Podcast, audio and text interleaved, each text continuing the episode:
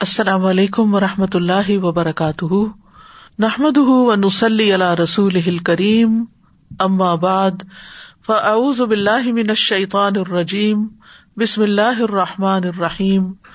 ربش رحلی صدری و یسر علی عمری وحل العقدم السانی یفق قولی۔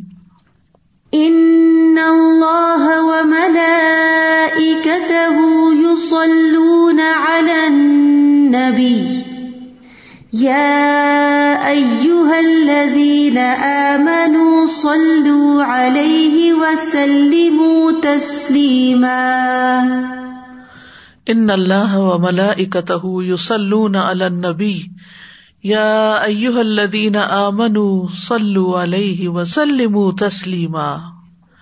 بے شک اللہ اور اس کے فرشتے نبی پر سلاد بھیجتے ہیں۔ اے لوگو، جو ایمان لائے ہو، اس پر سلاد بھیجو اور سلام بھیجو، خوب سلام بھیجنا۔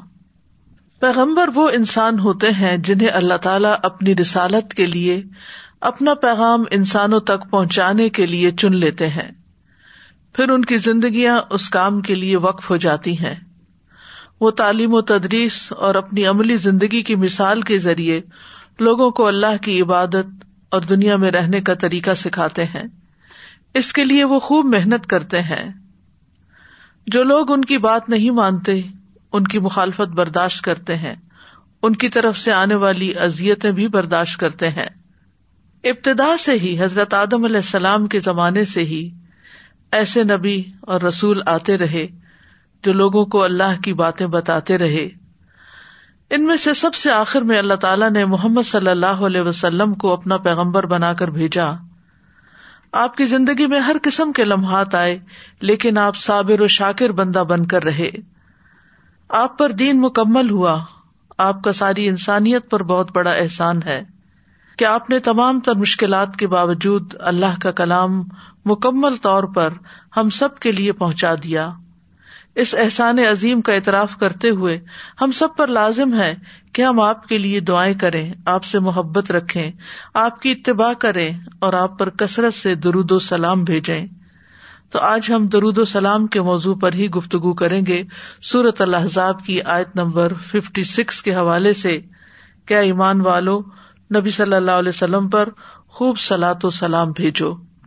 اس میں ہم دیکھتے ہیں کہ اللہ سبحان تعالیٰ کی طرف سے بھی سلاد ہے ملائکہ کی طرف سے بھی سلاد ہے اور پھر ہمیں سلاد بھیجنے کا حکم دیا گیا ہے۔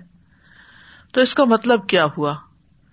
اس کا مطلب یہ ہے کہ اللہ سبحان تعالیٰ مقرب فرشتوں کے پاس نبی صلی اللہ علیہ وسلم پر تعریفی کلمات بھیجتے ہیں، اور اس کے فرشتے نبی صلی اللہ علیہ وسلم پر درود بھیجتے ہیں اور آپ کے لیے دعائیں کرتے ہیں۔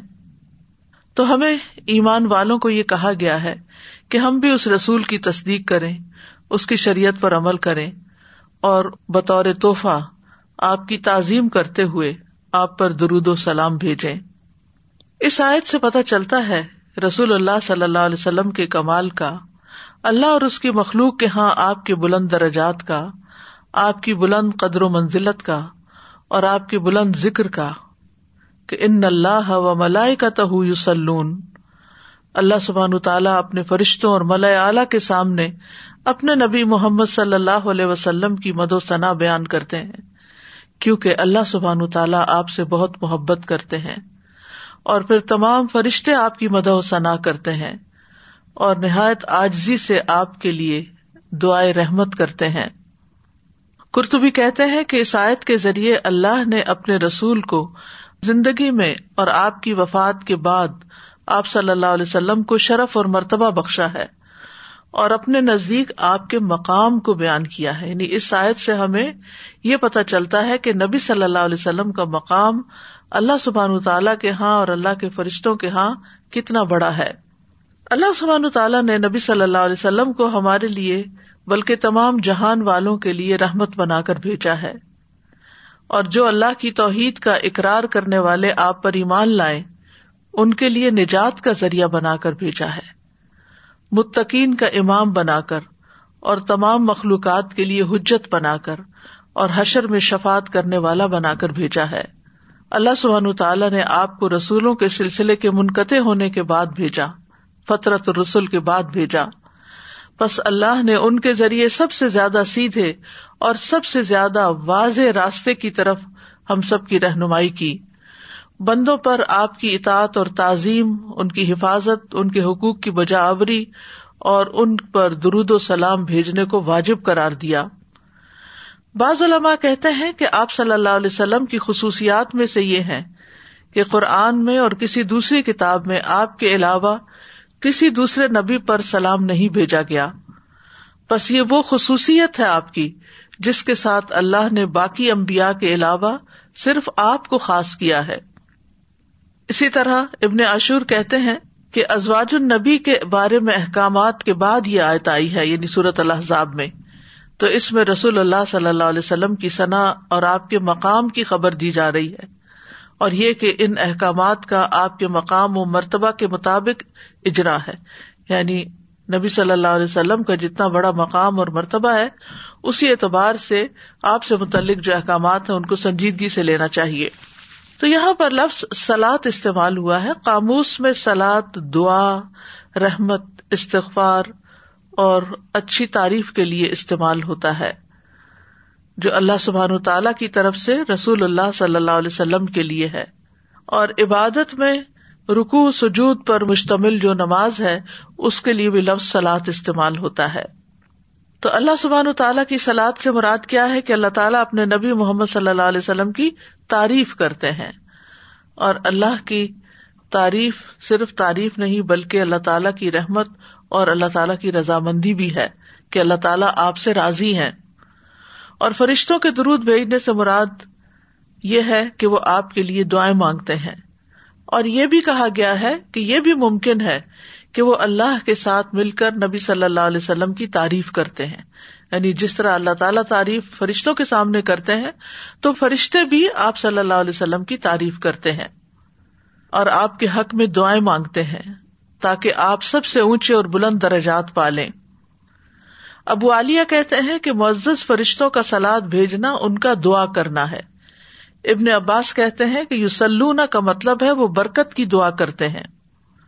اور ایک قول یہ بھی ہے کہ اللہ تعالی کی طرف سے سلاد رحمت ہے اور فرشتوں کی طرف سے سلاد استغفار کرنا ہے۔ اور پھر امت کو بھی حکم دیا گیا کہ وہ بھی سلاد بھیجے تو امت کا دعا کرنا اور حکم کی تعظیم کرنا مانا ہے۔ یعنی آپ پر سلاد بھیجنا، آپ کے لیے دعا کرنا اور آپ کے حکم کی عزت کرنا۔ آپ پر اوپر اور نیچے کے جہانوں میں تعریف کا جمع ہونا اس آیت میں شامل ہو گیا ہے۔ اوپر کے جہانوں سے اللہ اور اس کے فرشتے مراد ہیں اور نیچے کے جہانوں سے تمام آپ کے ماننے والے، آپ پر ایمان لانے والے ہیں۔ یعنی آسمان والے بھی اور زمین والے بھی سبھی آپ پر سلاۃ و سلام بھیجتے ہیں۔ اور جس پر دونوں جہانوں کی طرف سے سلاد شامل ہو جائے، پھر اس کی تعریف اور اس کے مقام اور اس کے مرتبے کا کیا کہنا؟ تو ہمیں تمام اہل ایمان کو اولین و آخرین جو جو ہیں، سب کو یہ حکم دیا گیا ہے، یا الذین آمنو کہہ کے، کیونکہ جب یا الذین آمنو کہہ کے پکارا جاتا ہے، تو اس میں کوئی اہم کام بتایا جاتا ہے۔ اور اس میں صرف پکارا ہی نہیں جاتا بلکہ اس حکم پر عمل کرنے کی دعوت دی جاتی ہے۔ یہی وجہ ہے کہ ابن مسعد کہتے ہیں رضی اللہ ان کہ جب اللہ تعالیٰ یا الذین آمنو فرمائے تو اپنے کان لگا دے۔ پوری توجہ کرے اس بات کی طرف۔ کان لگا کر سنے یا تو وہ کوئی بھلائی کی بات ہوگی جس کا حکم دیا جا رہا ہوگا، یا کوئی شر ہوگا جس سے منع کیا جا رہا ہوگا۔ اور ایمان کی صفت کو بیان کرنا یعنی یا الذین آ منو ایمان کی نسبت سے پکارنا، ایک حکم پر آمادہ کرنے کے ساتھ ساتھ اس بات کی بھی دلیل ہے کہ یہ حکم ایمان کے تقاضوں میں سے ہے۔ یعنی اگر آپ ایمان لائے ہیں تو پھر آپ کو یہ بات ماننی ہوگی۔ اور اللہ تعالی کی نافرمانی کرنا ایمان میں نقص اور کمی کا باعث ہوتا ہے۔ اور جب ایمان کی کمی ہوتی ہے تو پھر اطاعت بھی کم ہونے لگتی ہے۔ تو یا الذین آ سلو علیہ یعنی اے ایمان والو، آپ کے لیے رحمت کی دعائیں کریں، آپ کی تعظیم کریں، آپ کے درجات کی بلندی کی دعائیں کریں۔ اور رسول اللہ صلی اللہ علیہ وسلم کی اوپر جو سلاد کی صفت ہے، وہ سنت سے بھی ثابت ہے۔ اور یہ ہر وقت پڑھنا جائز ہے۔ اور بہت سے علماء نے نماز میں اس کو پڑھنا واجب قرار دیا ہے یعنی اگر نماز میں درو شریف شامل نہ کیا تو نماز ادھوری رہ جائے گی، ناقص ہوگی، نماز ہی نہیں ہوگی۔ ابن کئیم رحم اللہ کہتے ہیں، نبی صلی اللہ علیہ وسلم پر اللہ کے سلاد بھیجنے سے مراد اللہ تعالیٰ کا آپ کی تعریف کرنا ہے، آپ کی دیکھ بھال کرنا ہے، آپ کے شرف کو ظاہر کرنا ہے اور آپ کی فضیلت اور حرمت کو ظاہر کرنا ہے کہ آپ کی بہت عزت ہے اللہ کے یہاں بہت بڑا مقام ہے۔ اور ہمارا آپ پر سلاد بھیجنا یہ ہے کہ ہم اللہ سے دعا کرتے ہیں، مطالبہ کرتے ہیں کہ اے اللہ، ہمارے نبی کی اور بھی زیادہ تعریف کر۔ یعنی سبحان اللہ، کتنا خوبصورت مانا ابن کئیم نے بتایا ہے کہ اللہ تعالیٰ تعریف کرتے ہیں تو ہم کیا دعا کرتے ہیں کہ اللہ تعالیٰ اور تعریف کرے ہمارے پیغمبر کی۔ اور اللہ تعالیٰ آپ کی فضیلت اور شرف کو ظاہر کرے اور آپ کی تقریب اور اپنی قربت کا اظہار کرے۔ تو بہرحال اس سے مراد خاص درود کے جو کلمات ہیں وہ پڑھنے کی طرف اشارہ ہے۔ کیونکہ جب یہ آیت نازل ہوئی تو صحابہ نے آپ سے سوال کیا یعنی کیفیت السلاد کے بارے میں، تو آپ نے سلاد کا سیگا سکھا دیا کہ کس طرح پھر درود پڑھنا ہے۔ کہ اللہ مسل محمد و اللہ ازواج ہی و ضروریت ہی اور دیگر جو درود ابراہیمی ہے تو کئی ایک سیگے ہیں۔ سیگے سے مراد کئی ایک ورژن ہیں جن میں سلاد کا طریقہ بتایا گیا ہے کہ کس طرح سلاد بھیجو۔ یعنی صرف کہہ کے نہیں چھوڑ دیا گیا، بلکہ طریقہ بھی سکھایا گیا کہ کس طریقے پر سلاد بھیجی جائے۔ وسلم تسلیما اور آپ کو خوب خوب سلام بھی بھیجے سلام کا تحفہ دے یعنی جیسے ہم نماز میں کہتے ہیں، السلام علیہ کا نبی و رحمت اللہ و برکات تو السلام کا لفظ جو ہے مستر ہے عربی زبان میں، اور اس کا معنی ہوتا ہے کمیوں، نقائص اور آفات سے پاک ہونا۔ اور تسلیم کا معنی بھی سلام ہے۔ وسلم تسلیما۔ یعنی تسلیم کا معنی بھی سلام ہی ہے۔ وہ اس کا مستر ہو گیا۔ اور مراد یہ ہے کہ آپ ہر طرح کی تکلیفوں اور آفتوں سے محفوظ رہیں۔ اور نقائص سے پاک رہیں۔ اور جب ہم کہتے ہیں اللہ وسلم اللہ محمد، تو اس کا مطلب یہ ہے، اے اللہ، محمد صلی اللہ علیہ وسلم کے لیے، آپ کی دعوت میں اور آپ کی امت میں اور آپ کی ذکر میں ہر نقص سے سلامتی لکھ لے۔ یعنی آپ کو سلامت رکھ کس کس چیز میں؟ آپ کی دعوت میں یعنی جو آپ نے دین کی دعوت دی۔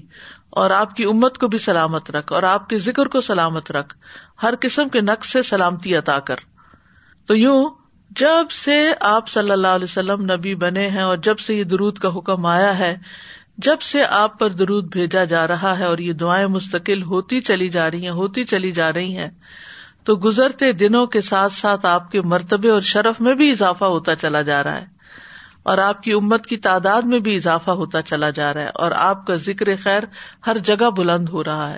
دنیا کا کوئی علاقہ اب ایسا نہیں کہ جہاں مساجد نہ ہو اور وہاں پر اشد اللہ اللہ اللہ کے بعد اشد اللہ محمد ان ابد و رسول نہ کہا جائے اور پھر اذان سننے کے بعد جو دعا ہے تو اس میں دروشری بھی ہے اور اس میں اللہ مربع حاضر دعوت تامہ میں وہ آت محمد ان وسیل فدیل باس مقام محمود مقام محمود کی دعا بھی آپ کے لیے کی گئی ہے۔ تو نبی صلی اللہ علیہ وسلم کے لیے سلامتی کی دعائیں کرنا ہم سب کے لیے لازم قرار پایا کہ آپ کے جسم کی سلامتی، آپ کے دین کی سلامتی، آخرت کے دن کی سلامتی۔ اور پھر یہ کہ السلام کا لفظ جو ہے، یہ اللہ کے اسماء حسنہ میں سے بھی ہے۔ یعنی اللہ تعالیٰ سلامتی دینے والا ہے۔ السلام نبی کا مطلب ہے، آپ کے لیے ہر آنے والی آفت سے آپ کو سلامتی عطا ہو۔ نہ صرف یہ کہ دنیا میں، بلکہ قیامت کے دن کی ہولناکیوں سے بھی، پلسرات وغیرہ سے بھی۔ یعنی ہر جگہ آپ سلامت ہو پھر اسی طرح آپ کی شریعت سلامت رہے، آپ کی سنت کی حفاظت ہو۔ اور بیکار اور ایسے لوگ جو نبی صلی اللہ علیہ وسلم کی عزت نہیں کرتے، ان کے ہاتھوں شریعت اور سنت کی بے حرمتی سے بھی بچنے کی دعا ہے ایک طرح سے۔ تو بہرحال یہ سلاۃ و سلام جو ہے، اس کو ہم اردو میں درود پڑھنا کہتے ہیں۔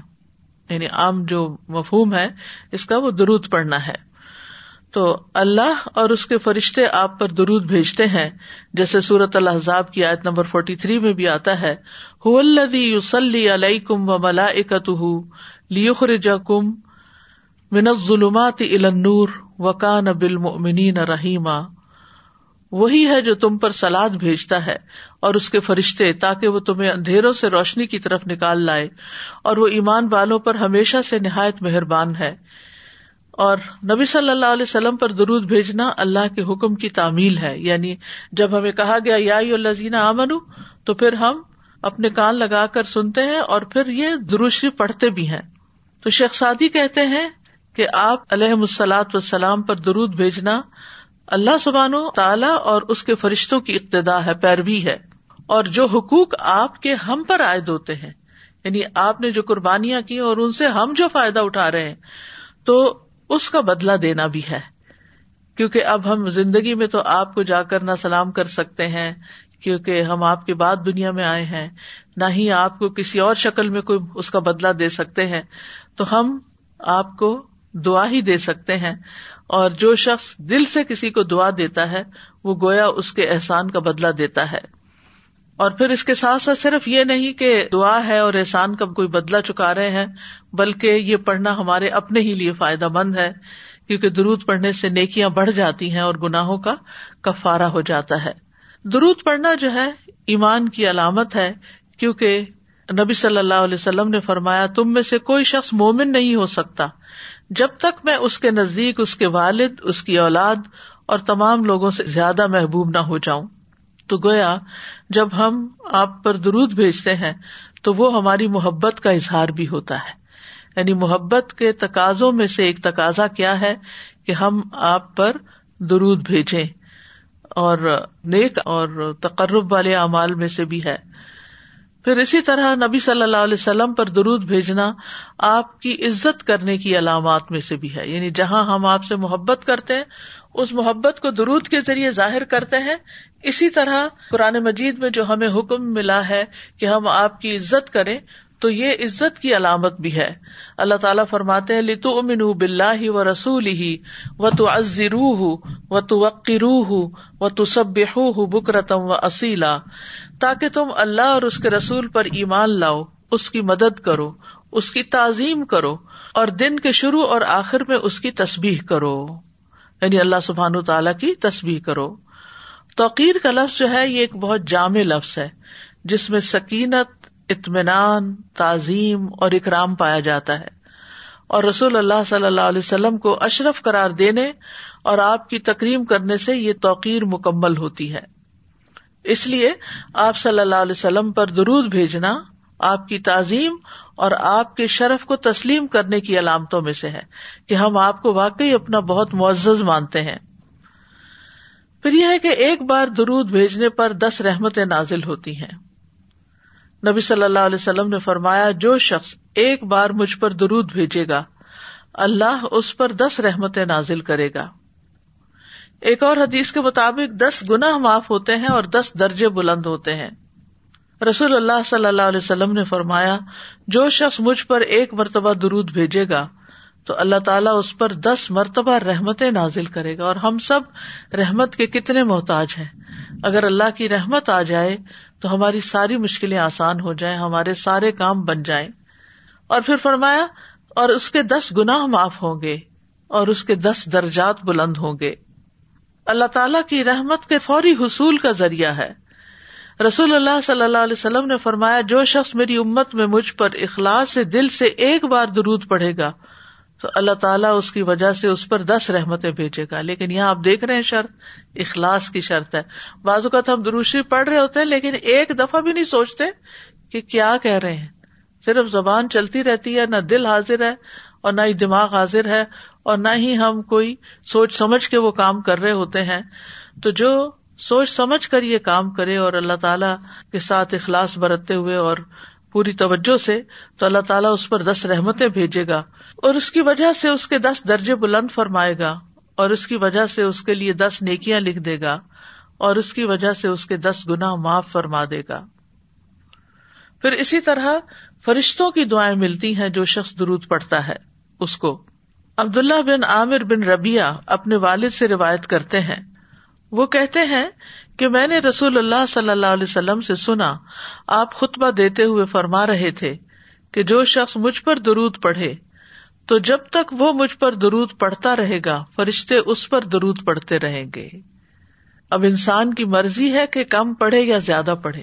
یعنی اگر آپ کو فرشتوں کی دعائیں زیادہ لینی ہے تو زیادہ درود پڑھ لیں، کم لینی ہے تو کم پڑھ لیں۔ پھر اسی طرح ایک اور روایت کے مطابق درود کی وجہ سے اللہ کافی ہو جاتا ہے۔ ایک شخص نے ارض کیا، اے اللہ کے رسول، کیا میں اپنی دعا کا ایک تہائی حصہ آپ پر درود پڑنے کے لیے مقرر کر دوں؟ آپ نے فرمایا ہاں اگر تم چاہو۔ اس نے ارض کیا، دو تہائی کر دوں؟ آپ نے فرمایا ہاں اگر تم چاہو۔ اس نے کہا، اگر میں ساری دعا درود کے لیے مقرر کر دوں تو رسول اللہ صلی اللہ علیہ وسلم نے فرمایا، پھر تو اللہ تمہارے دنیا اور آخرت کے غم اور فکر کے لیے تمہیں کافی ہو جائے گا۔ پھر تو سارے مسئلے ہی آسان ہو جائیں گے۔ تو آج کل جیسے رمضان المبارک کا مہینہ ہے اور اس میں ہمیں عبادت بھی کرنی ہوتی ہے اور اس کے ساتھ ساتھ دنیا کے کام بھی جو ضروری ہے وہ ساتھ چل رہے ہوتے ہیں۔ تو بعض اوقات مثلاً افطار کا ٹائم ہے اور ہمیں دعائیں بیٹھ کر یکسوئی کے ساتھ ایک جگہ مانگنے کا وقت نہیں ملتا، تو ہم اثر کے بعد کچھ حصہ دعاؤں کے لیے ضرور مختص کریں۔ لیکن اس کے بعد جب گھر کا کام بھی ہو اور اور ذمہ داریاں بھی ہوں جن سے کوئی فرار نہیں انسان کو، تو اس کے ساتھ ساتھ کام کاج کرتے ہوئے آپ درود پڑھتے جائیں۔ تو آپ کے اندر کوئی گلٹ نہیں رہے گا کہ میں اس وقت کو ضائع کر رہی ہوں۔ اور آپ دل کو اپنے حاضر کر لیں۔ جو کام ہوتے ہیں گھروں کے، سب اس کے عادی ہوتے ہیں اور وہ ایک آٹو پہ ہوتا ہے انسان۔ آنکھیں بند کر کے بھی سامان اٹھا رہا ہوتا ہے، رکھ رہا ہوتا ہے۔ تو اپنی زبان اور دل کو حاضر کر کے ساتھ ساتھ دروشی پڑھتے جائیں۔ اور آپ کی جتنی دعائیں مانگنے والی تھی، وہ ساری دروشیف کے اندر آ جائیں گی۔ تو پھر انسان کے لیے ایک آسان راستہ بھی ہے اور ایک بہت ہی ان لائٹنگ اور انرچ کرنے والا روحانی طور پر انسان کو کہ کوئی پھر کمی محسوس نہیں ہوتی کہ ہم نے وقت ضائع کیا ہے۔ اسی طرح دیگر کام بھی جو آپ صرف ہاتھوں سے کر رہے ہوتے ہیں، زبان سے نہیں کر رہے ہوتے، اس وقت بھی آپ ساتھ ساتھ دروشی پڑھ سکتے ہیں۔ اور بیچ میں اگر کوئی خاص دعا بھی یاد آئے، تو دو دفعہ درود کے بیچ میں ایک دعا اپنے لیے کر لیں، زبانی، پھر دروشی پڑھنے شروع کرے پھر دل میں، آپ دیکھیے کہ ہمارا دل تو کسی وقت خیالات سے خالی رہتا ہی نہیں، تو ان خیالات میں بعض اوقات کوئی پریشانی ہوتی ہے۔ وہ پریشانی ایک بار نہیں، بار بار وہی چیز دماغ میں آتی چلی جاتی ہے اور انسان پریشان رہتا ہے۔ تو اس پریشانی سے چھٹکارا حاصل کرنے کے لیے، اس سے خلاسی پانے کے لیے ضروری ہے کہ دروشیف کے بیچ بیچ میں اس کا ذکر کر کے اللہ تعالیٰ سے دعا کرے کہ یا اللہ ہمیں اس مصیبت سے نجات دے اور یا اللہ تو میرے ذہن کو صاف کر دے اور اگر کسی کے بارے میں کوئی بدگمانی ہے یا کسی کی طرف سے کوئی تکلیف پہنچی ہے یا کوئی بھی چیز جو آپ کو تنگ کر رہی ہے اس سے نجات حاصل کرے دعا کے ذریعے۔ کیونکہ بہت دفعہ ایسا ہوتا ہے کہ ہم لوگوں کو نہیں بدل سکتے، لوگوں کے رویوں میں تبدیلی نہیں لا سکتے، لیکن اگر ہمارا اپنا ہی دل اچھا ہو جائے تو لوگ جو کرتے ہیں، کرتے رہے دنیا بھر میں کروڑوں بلینس ٹریلینس کی تعداد میں لوگ موجود ہیں جو معلوم نہیں کیا کچھ کر رہے ہیں اور ہمیں ان سے کیا واسطہ؟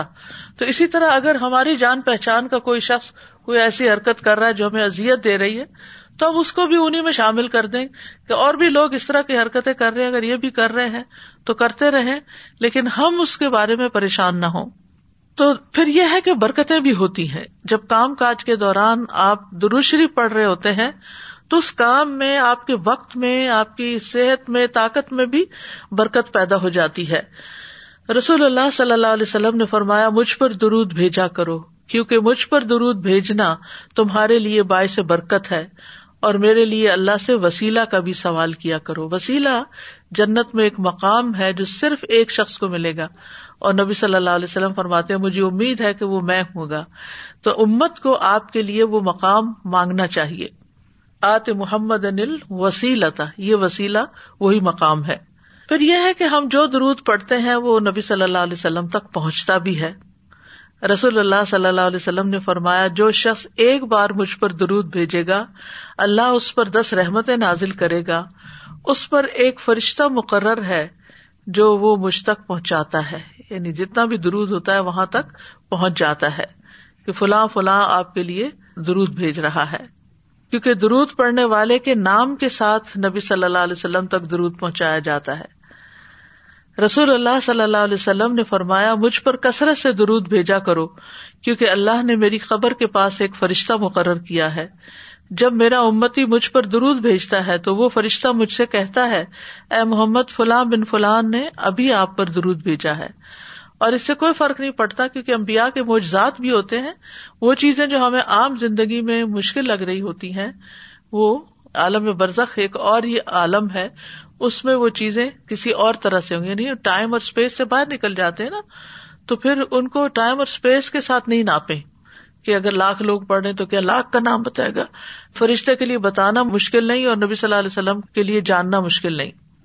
اور پھر یہ کہ ہر جگہ سے درود آپ پر پہنچایا جاتا ہے۔ حسن بن علی رضی اللہ عنہ سے روایت ہے کہ رسول اللہ صلی اللہ علیہ وسلم نے فرمایا، تم کہیں بھی ہو، خشکی پر ہو، پہاڑوں پر ہو، سمندر میں ہو، کہیں بھی ہو، ہوائی جہاز میں بیٹھے ہو، کہیں بھی ہو، تو مجھ پر درود بھیجو، کیونکہ تمہارا درود مجھ تک پہنچ جاتا ہے۔ تو بعض لوگ یہ سمجھتے کہ شاید روزہ مبارک پر جا کر ہی جو درود ہم بھیجتے ہیں وہی پہنچتا ہے اور باقی نہیں۔ نہیں، وہ بھی پہنچتا ہے اور اگر آپ کسی وجہ سے وہاں نہیں جا سکے تو دور سے بھی وہ پہنچ جائے گا۔ پھر درود کی وجہ سے انسان آپ کی شفات کا مستحق ہوتا ہے۔ رسول اللہ صلی اللہ علیہ وسلم نے فرمایا، جو میرے اوپر درود بھیجتا ہے یا میرے لیے وسیلہ مانگتا ہے، قیامت کے دن اس کے لیے میری شفات ثابت ہو جائے گی۔ پھر دعا میں درود پڑھنے کی اہمیت بھی ہے۔ آپ نے فرمایا وہ دعا روک دی جاتی ہے یہاں تک کہ محمد صلی اللہ علیہ وسلم پر درود پڑا جائے۔ اسی لیے آپ دیکھیے کہ نماز کے اختتام پر جو ہم دعائیں پڑھتے ہیں، رب جالنی یا اس کے علاوہ اور دعائیں، تو اس سے پہلے ہم نبی صلی اللہ علیہ وسلم پر یعنی سلاۃ و سلام بھیج چکے ہوتے ہیں، پھر آخر میں ہم دعا پڑھ رہے ہوتے ہیں۔ تو وہ وقت بھی بہت دعاؤں کی قبولیت کا ہے۔ تو زبانی جو بھی قرآن اور مصنون دعائیں آپ پڑھنا چاہیں درود کے اختتام پر سلام سے پہلے آپ پڑھ لیں۔ کیونکہ سلام کے بعد تو پھر ازکار رہ جاتے ہیں۔ درود نہ پڑھنے والا بکیل قرار پایا۔ رسول اللہ صلی اللہ علیہ وسلم نے فرمایا بکیل وہ ہے جس کے سامنے میرا ذکر ہو اور وہ مجھ پر درود نہ بھیجے۔ درود نہ پڑھنا جنت کا راستہ کھونے کا باعث ہے۔ حسین بن علی رضی اللہ عنہما سے مربی ہے کہ رسول اللہ صلی اللہ علیہ وسلم نے فرمایا، جس کے پاس میرا ذکر کیا گیا اور وہ مجھ پر درود بھیجنا بھول گیا، وہ جنت کے رستے سے بھٹک گیا۔ یعنی یہ اتنا امپورٹنٹ ہے کہ جب ہم کسی سے سنیں درود، تو ہم فوراً اپنے دل میں پڑھنا شروع کر دیں۔ پھر اسی طرح ایک روایت سے پتہ چلتا ہے، درود نہ پڑھنے والے کے لیے دوری اور رسوائی ہے۔ مالک بن حوارث سے مربی ہے، وہ کہتے ہیں کہ رسول اللہ صلی اللہ علیہ وسلم ممبر پر چڑھے، جب پہلی سیڑھی پر چڑھے تو فرمایا آمین۔ پھر دوسری سیڑھی پر چڑھے تو فرمایا آمین۔ تیسری سیڑھی پر چڑھے تو فرمایا آمین۔ پھر فرمایا میرے پاس جبریل آئے تھے علیہ السلام اور فرمایا اے محمد، جس نے رمضان کا مہینہ پایا، پھر اس کی بخش نہ ہو سکی تو اللہ اس کو اپنی رحمت سے دور کر دے۔ میں نے کہا آمین۔ فرمایا جس نے اپنے والدین میں سے دونوں یا ایک کو پایا اور آگ میں داخل ہو گیا تو اللہ اس کو اپنی رحمت سے دور کر دے۔ میں نے کہا آمین۔ فرمایا جس کے سامنے آپ کا ذکر آیا اور اس نے آپ پر درود نہیں بھیجا، تو اللہ اس کو اپنی رحمت سے دور کر دے۔ کہیے، آمین۔ میں نے کہا، آمین۔ ایک روایت میں ہے کہ وہ شخص رسوا ہو جس کے سامنے آپ کا نام آیا اور اس نے آپ پر درود نہیں بھیجا۔ میں نے کہا، آمین۔ تو صرف یہ کہ فائدہ ہی نہیں، بلکہ نہ پڑھنے کے نقصان بھی ہے اور خاص طور پر ایسی جگہ پر جہاں آپ کا ذکر ہو رہا ہو اور پھر وہاں آپ پر درود نہ بھیجا جائے۔ درود پڑھنے کے دنیاوی فائدے بھی بہت سے ہیں، جن میں سے ایک صحت ہے۔ کیونکہ رحمت آتی ہے نا، تو جو رحمت آتی ہے تو پھر تو مشکل سے مشکل مرحلے آسان ہو جاتے ہیں۔ ہو سکتا ہے آپ میں سے کچھ لوگ شیخ صالح المغامسی کا نام جانتے ہوں، بہت بڑے اسکالر ہیں، ان کا ویب سائٹ بھی ہے، الراسخون فی العلم، قرآن کی تفسیر بھی انہوں نے کی ہے۔ بہت ایک لمبا عرصہ مسجد قبا کے امام رہے ہیں۔ وہ دل کی ایک بیماری میں مبتلا ہو گئے۔ جس کی وجہ سے ان کو دل کا آپریشن کروانا پڑا۔ یہ دو ہزار بارہ کی بات ہے۔ دل کا آپریشن کروانے کے بعد ان کے لیے ایک عجیب و غریب واقعہ رونما ہوا۔ اس واقعے میں اللہ کی عظمت اور قدرت عیا اور ظاہر تھی۔ وہ اللہ جس کے ہاتھ میں سب کچھ ہے۔ شیخ بیان کرتے ہیں کہ چوبیس گھنٹوں کے بعد جب وہ ہوش میں آئے یعنی آپریشن کے بعد، تو جو نرس شیخ کی بیماری کے حالات کی نگرانی کر رہا تھا، اس نے کہا کہ خون میں کوئی چیز ہے۔ اس نے جو کچھ دیکھا، اس نے اسپیشلسٹ ڈاکٹر کو بتایا۔ پھر اس ڈاکٹر نے اپنے گرد چودہ ڈاکٹر اور جمع کر لیے۔ یہاں تک کہ شیخ اس ساری کاروائی سے خوف زدہ ہو گئے۔ کیونکہ ان کے ارد گرد کے ڈاکٹروں کے چہرے اور ان کے اظہار خیال میں بہت واضح تبدیلی تھی۔ یعنی مطلب یہ تھا کہ اب یہ بچنے والی کنڈیشن نہیں۔ اور انہوں نے وہ طبی سامان جو اس وقت شیخ کو لگایا ہوا تھا، اس کے بارے میں انہوں نے ایک دوسرے کو ایسے اشارے دیے جو اطمینان بخش نہیں تھے۔ یعنی یہ ہٹانے پڑیں گے تو اب ختم ہے۔ اور ڈاکٹروں کے جمع ہونے کے بعد ان کے پاس مشاورتی ڈاکٹر ڈاکٹر آدم لیرے آئے، جو کہ اس آپریشن کے ذمے دار تھے۔ انہوں نے بتایا کہ کچھ خون ہے جو دل کے آپریشن کے بعد دل پہ جم گیا ہے۔ انہوں نے شیخ کو بتایا، شیخ سالے کو، کہ دوبارہ آپریشن کرنا پڑے گا۔ اور دل کو دوبارہ آپریشن کے لیے کھولنا پڑے گا، کیونکہ جو خون ان کے دل پر جمع ہو گیا ہے، وہ خطرناک حالات کی طرف لے جا رہا ہے یعنی وہ بچنے کی امید نہیں۔ اس بنا پر دل پر جمع ہونے والے خون کا مکمل اخراج ضروری ہے۔ یہ خبر سن کر ان کے ہوش اڑ گئے۔ وہ اشد اللہ اللہ اللہ اور وہ ان محمد رسول اللہ پڑھ رہے تھے۔ کہ جانے کا وقت قریب آ گیا۔ پھر انہوں نے آپریشن کے لیے اپنی رضامندی ظاہر کر دی تو ڈاکٹر نے ان سے لازمی طبی سامان کو ان سے الگ کر دیا، جو اس وقت ان کو لگایا گیا تھا اور ان کو لے کر دوبارہ آپریشن تھیٹر کی طرف جانے لگے۔ اس لمحے ان کا سامنا ایک لبنانی نرس نے کیا۔ وہ شیخ سے بہت متاثر تھی، کیونکہ بہت مشہور آدمی ہے یہ۔ اس نے دیکھا کہ شیخ پہلا آپریشن ختم ہونے کے بعد خوش نہیں تھے۔ نرس اس بات سے غمزدہ ہوئی کہ ایک ہی دن کے بعد شیخ کو دوبارہ آپریشن کی تکلیف برداشت کرنے کے لیے آپریشن تھیٹر کی طرف لے جایا جا رہا ہے۔ تو اسی وقت نرس نے کہا، یا صالح، صلی النبی و ربی فرجہا کہ اے صالح، آپ نبی صلی اللہ علیہ وسلم پر درود بھیجے اللہ اس بیماری کو دور کر دے گا۔ تو شیخ صالح نے اسے جواب دیتے ہوئے کہا اللہ مسل علی محمد و علی محمد۔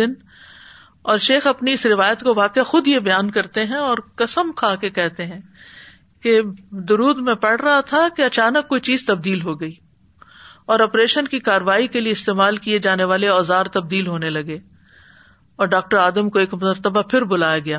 جب انہوں نے الٹرا ساؤنڈ کی اسکرین دیکھی تو وہ حیران رہ گئے۔ شیخ سالے سمیت سب کو ایک اچانک ناگہانی صورت حال کا سامنا تھا۔ دل میں جمع ہونے والا یہ خون سارے کا سارا بہ کے جاری ہو گیا۔ اس وقت شیخ اپنے اس واقعے کے اثر سے رونے لگے۔ تو یہ ہے کہ بعض اوقات انتہائی مشکل حالات میں، انتہائی تکلیف دہ حالات میں، جب انسان اپنے دل میں کوئی تکلیف محسوس کر رہا ہو یا اپنے کسی عزیز کی تکلیف کو دیکھ کر پریشان ہو رہا ہو، تو سچے دل سے دروشی پڑے تو ان شاء اللہ آپ دیکھیں گے کہ اللہ سبحان و تعالیٰ اپنی رحمت فرما دے گا۔ کیونکہ ہمیں دنیا میں بھی اللہ کی رحمت چاہیے اور آخرت میں بھی اللہ کی رحمت چاہیے۔ ضرورت پڑنے کے مواقع کون کون سے ہیں؟ نمبر ایک یہ کہ نبی صلی اللہ علیہ وسلم کا نام سنتے ہی یعنی جب آپ کا نام سنے تو درود پڑھے آپ نے فرمایا، جس کے پاس میرا ذکر کیا گیا تو وہ ضرور مجھ پر درود بھیجے۔ صالحی رحم اللہ کہتے ہیں کہ جب آپ کا ذکر ہو تو اس کے فوراً بعد درود پڑھنا چاہیے۔ یہاں تک کہ اگر وہ اس میں تاخیر کرے گا تو اس کی مذمت کی جائے گی۔ دیر بھی نہ کرے رائٹ اوے ساتھ ہی دل میں دروشی پڑھ لیں یعنی صلی اللہ علیہ وسلم پڑھ لیں۔ یہ بھی ایک پورا درود ہے۔ پھر ہر نماز کے پہلے اور آخری تشہد میں درود پڑھنا یعنی دونوں تشہد میں درود پڑھنا۔ آپ صلی اللہ علیہ وسلم پہلے اور اس کے علاوہ آخری تشہد میں اپنے اوپر درود پڑھتے تھے۔ یعنی پہلے تشہد میں لازم تو نہیں ہے، لیکن یہ کہ اگر کوئی اتحیات کے ساتھ دروشی پڑھ لے تو اچھی بات ہے۔ حضرت عائشہ فرماتی ہے کہ ہم رسول اللہ صلی اللہ علیہ وسلم کے لیے آپ کی مسواک اور آپ کی وزو کا پانی تیار رکھتے تھے۔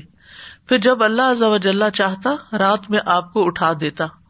آپ اٹھ کر مسواک اور وزو فرماتے اور نو رکعت اس طرح پڑھتے کہ ان میں سے کسی کے تشہد میں نہ بیٹھتے، مگر آٹھویں رکت میں بیٹھتے۔ جیسے ہم تین وطر پڑھنے کے لیے دو رکت کے بعد بیٹھتے ہیں یعنی کہ دو رکت پڑھ کے پھر تیسرا ایک الگ سے پڑھتے ہیں۔ تو نبی صلی اللہ علیہ وسلم اللہ کی حمد کرتے، درود پڑھتے اور پھر دعائیں بھی کرتے۔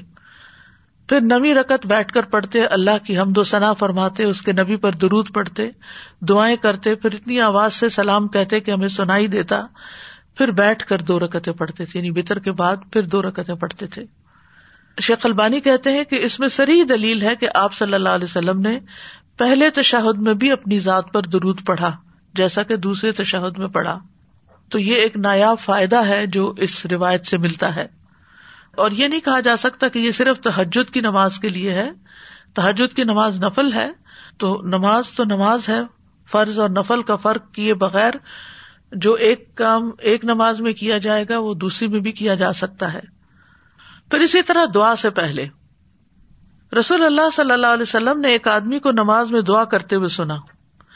اس نے نہ اللہ کا ذکر کیا، نہ ہی نبی صلی اللہ علیہ وسلم پر درود بھیجا یعنی نہ تصویر کی، نہ درود پڑا تو آپ نے فرمایا، اس نے جلد بازی سے کام لیا ہے، پھر اسے بلایا اور اسے اور دوسروں سے فرمایا، جب تم میں سے کوئی شخص نماز پڑھے تو پہلے اپنے رب کی تعریف اور حمد و ثنا کرے، پھر نبی صلی اللہ علیہ وسلم پر درود پڑھے، اس کے بعد جو چاہے دعا مانگے۔ پھر اسی طرح اگر کسی مجلس میں لوگ بیٹھے ہوئے ہیں، تو اس میں بھی اللہ کا ذکر کرنا چاہیے اور نبی صلی اللہ علیہ وسلم پر درود بھیجنا چاہیے۔ آپ نے فرمایا، جو لوگ کسی جگہ پر مجلس کریں، لیکن اس میں نہ اللہ کا ذکر کریں اور نہ نبی صلی اللہ علیہ وسلم پر درود بھیجیں، تو وہ ان کے لیے نقصان کا باعث ہوگی۔ پھر اگر اللہ چاہے تو انہیں عذاب دے، چاہے تو ان کو بخش دے۔ اس لیے کوئی بھی گیدرنگ ہو، جہاں بھی چند لوگ مل کر بیٹھے وہاں ان دونوں چیزوں کا اہتمام کریں۔ رسول اللہ صلی اللہ علیہ وسلم نے فرمایا، جو لوگ کسی مجلس میں بیٹھتے ہیں اور اس میں نہ اللہ کا ذکر کرتے ہیں، نہ نبی صلی اللہ علیہ وسلم پر درود بھیجتے ہیں، تو یہ مجلس ان کے لیے قیامت کے دن باعث حسرت ہوگی، اگرچہ وہ اپنے اجر و ثواب کی بنا پر جنت میں داخل ہو جائیں۔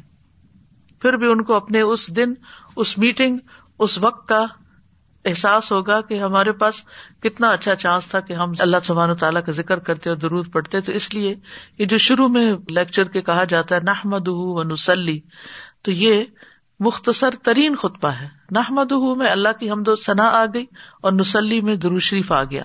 تو وہ اس مجلس میں پھر حسرت نہیں ہوتی۔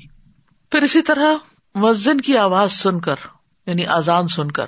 عبداللہ ابن امر ابن العاص سے روایت ہے کہ انہوں نے نبی صلی اللہ علیہ وسلم کو فرماتے ہوئے سنا، جب تم مؤذن کو سنو تو اسی طرح کہو جیسے وہ کہتا ہے۔ پھر مجھ پر درود بھیجو، کیونکہ جو مجھ پر ایک دفعہ درود بھیجتا ہے، اللہ اس کے بدلے میں اس پر دس رحمت نازل فرماتا ہے۔ تو چاہیے کہ ہم جتنا بھی درود پڑھ رہے ہیں، اس کی کوانٹٹی میں اور اضافہ کر لیں یعنی اپنی روٹین میں۔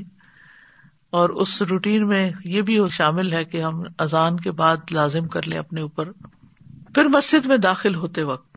نبی صلی اللہ علیہ وسلم جب مسجد میں داخل ہوتے تو پہلے درود و سلام پڑھتے، پھر یہ دعا پڑھتے اللہ مغفرلی جنوبی وفتاحلی ابا برحمت کا پھر صفا مروا کی صحیح کرتے وقت آپ نے فرمایا، پھر سات بار اللہ اکبر کہو، ہر دو تقبیروں کے درمیان اللہ کی حمد و ثنا کرو اور نبی صلی اللہ علیہ وسلم پر درود بھیجو اور اپنے لیے بھی دعا مانگو۔ اور مروا پہاڑی پر بھی ایسا ہی کرو۔ پھر جمعے کے دن اور رات کو آپ صلی اللہ علیہ وسلم نے فرمایا، جمعہ کے دن اور رات کو کثرت سے مجھ پر درود پڑھا کرو۔ بس جو آدمی مجھ پر ایک دفعہ درود بھیجے گا، اللہ اس پر سات رحمت نازل کرے گا۔ پھر اسی طرح نماز جنازہ کی دوسری تقبیر کے بعد بھی درود پڑھنا چاہیے۔ کنوت نازلہ پڑھتے وقت نبی صلی اللہ علیہ وسلم پر درود بھیجا جاتا تھا۔ نبی صلی اللہ علیہ وسلم کا نام لکھتے وقت آپ پر درود بھیجنا۔ سفیان سوری کہتے ہیں، اگر حدیث کے پڑھنے والے کو کوئی اور فائدہ نہ بھی ہو، تو اس کو یہ فائدہ ضرور حاصل ہوتا ہے کہ وہ رسول اللہ پر درود بھیجتا ہے۔ تو جب تک وہ حدیث کی کتاب پڑھتا رہتا ہے، اس پر اللہ کی رحمت ہوتی رہتی ہے۔ بعض لوگ رموز اور اشاروں کے ذریعے سواد لکھ دیتے ہیں یا سواد لام این لکھ دیتے ہیں یا پیس بی اپان ہم کو پی بی یو ایچ لکھ دیتے ہیں۔ تو ان چیزوں سے بچنا چاہیے۔ مختصر لکھنے والا کیا چاہتا ہے؟ کہ اپنا اجر مختصر کرنا چاہتا ہے یا یہ کہ اس کا اجر ختم ہو جائے؟ تھوڑی دیر لگتی ہے صلی اللہ علیہ وسلم لکھنے میں، تو پورا لکھنا چاہیے، جہاں لکھنے کی ضرورت ہو۔ پھر درود پڑھنے کے لیے کوئی جگہ مخصوص نہیں ہے۔ جہاں بھی ہو درود پڑھ لیں۔ کیونکہ بعض لوگ مسلح پہ بیٹھ کر یہ گوشے میں بیٹھ کے درود پڑھتے ہیں یا خاص وقت میں پڑھتے ہیں، تو اس کے لیے ایسا نہیں ہے۔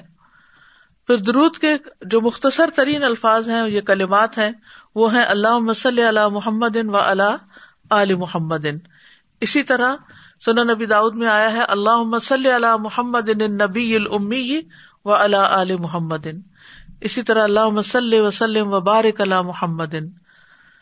پھر اسی طرح درود ابراہیمی ہے اللہ مسل علی محمد و اللہ علی محمد کما صلی اللہ ابراہیم و اللہ علی ابراہیم ان کا حمید مجید. اللہ مبارک اللہ محمد و علا عل محمد کما بارک اللہ ابراہیم و علا عل ابراہیم ان کا حمید مجید. پھر اسی طرح مختصر درود ابراہیمی بھی ہے۔ اللہ صلی اللہ محمد و اللہ عل محمد کما صلی اللہ عل ابراہیم و بارک اللہ محمد و اللہ عل محمد کما بارک تا اللہ عل ابراہیم فی العالمین ان کا حمید مجید۔ اسی طرح درود کے اور بھی مختلف الفاظ ہیں جن میں آپ کی ازواج اور ضروریت بھی شامل ہے۔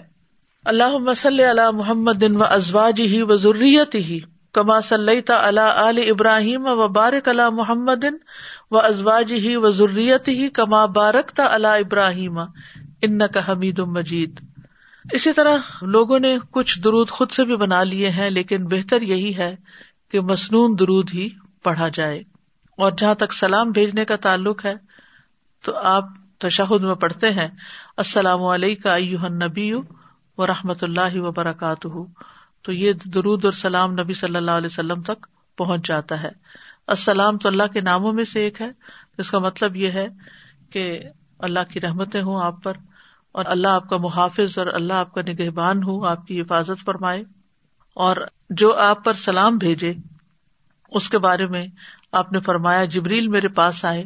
انہوں نے مجھے خوشخبری سنائی کہ بے شک اللہ وجاللہ فرماتے ہیں کہ جو شخص آپ پر درود بھیجے گا، میں اس پر اپنی رحمت نازل کروں گا۔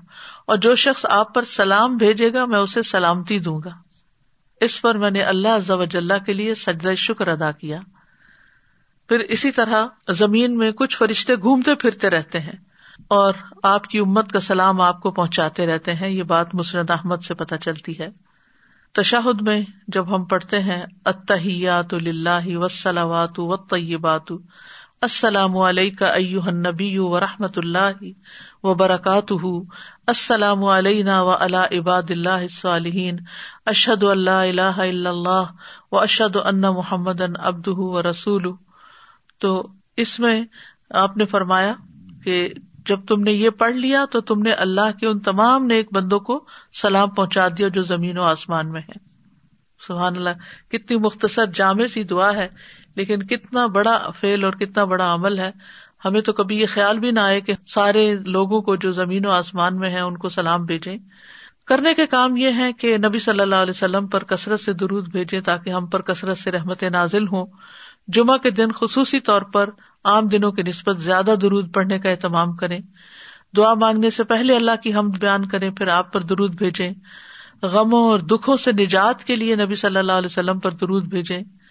اللہ کی رحمت کے فوری حصول، فرشتوں کی دعاؤں اور گناہوں کی بخش کے لیے درود پڑھنے کی عادت ڈالیں۔ آزان ہو تو توجہ سے آزان سنیں، اس کے بعد درود پڑھیں تاکہ کل قیامت کے دن نبی صلی اللہ علیہ وسلم کی شفات کے مستحق بنے آپ کا نام لکھتے وقت مکمل صلی اللہ علیہ وسلم لکھے اور نبی صلی اللہ علیہ وسلم سے ثابت شدہ الفاظ والا درود ہی پڑھے خود سے بنائے ہوئے درود پڑھنے سے گریز کرے اللہ سبحان تعالیٰ ہمیں اس پر عمل کرنے کی توفیق عطا فرمائے۔ و آخر داوانا ان الحمد اللہ رب العالمین۔ سبحان اللہ و بحمد کا اشد اللہ اللہ اللہ انتا استخ کا و اطوب السلام علیکم و رحمۃ اللہ وبرکاتہ۔